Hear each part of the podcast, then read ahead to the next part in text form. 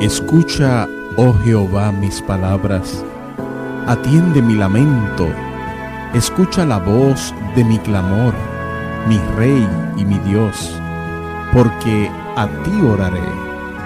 Oh Jehová, de mañana oirás mi voz, de mañana me presentaré a ti y esperaré. Radio Paraíso presenta La Meditación Matinal, en la voz del pastor Javier Díaz. Un buen día para todos. Que la bendición de nuestro amante Padre Celestial descanse en cada uno de nosotros y nos dé las fuerzas y que nos acompañe a lo largo de este día. Les doy la bienvenida a nuestra reflexión o meditación para hoy.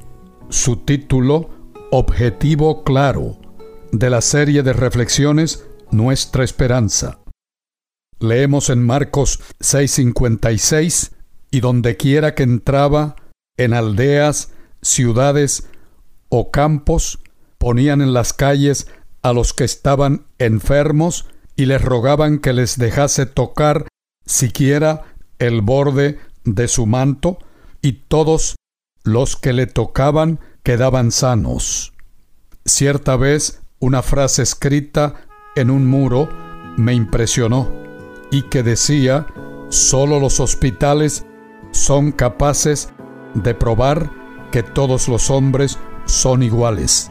Una descripción simple y al mismo tiempo profunda del egoísmo, el orgullo y la vanidad que dominan el corazón, dividen a los seres humanos y causan tantas tragedias. Jesús era lo contrario de esa descripción. Él dejó la gloria del cielo y no alimentó orgullo en su corazón. Aunque era Dios, en su humanidad no fue autosuficiente. Su fama era tan grande que las personas hacían cualquier sacrificio para encontrarlo, para recibir su toque, escuchar sus palabras y obtener curación y liberación. Sin embargo, eso no hizo de él una persona egocéntrica. El riesgo del orgullo y la autosuficiencia eran inmenso. Él fue tentado a dejarse llevar por la fama y dejar de lado la verdadera razón de su venida a esta tierra.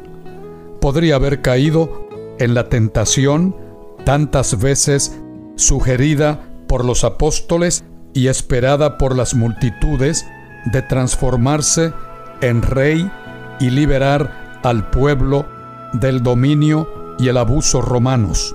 Pero Jesús no perdió su objetivo. Qué tremendo contraste cuando comparamos la autoexaltación de Satanás y la humillación de Jesús. El objetivo del enemigo de Dios era el yo, el de Cristo, la humanidad. El diablo ansiaba el beneficio propio, Jesús, nuestra salvación.